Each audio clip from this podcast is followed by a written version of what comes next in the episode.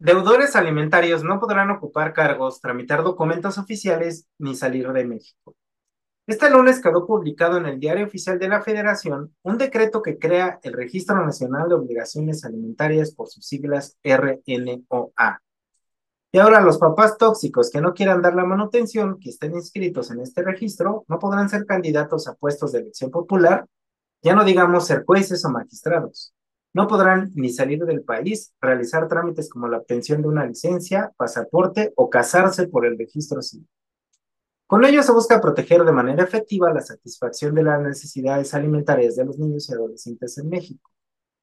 Y ahora los papis que no cumplan con la pensión a partir de los 90 días de atraso podrán aparecer aquí.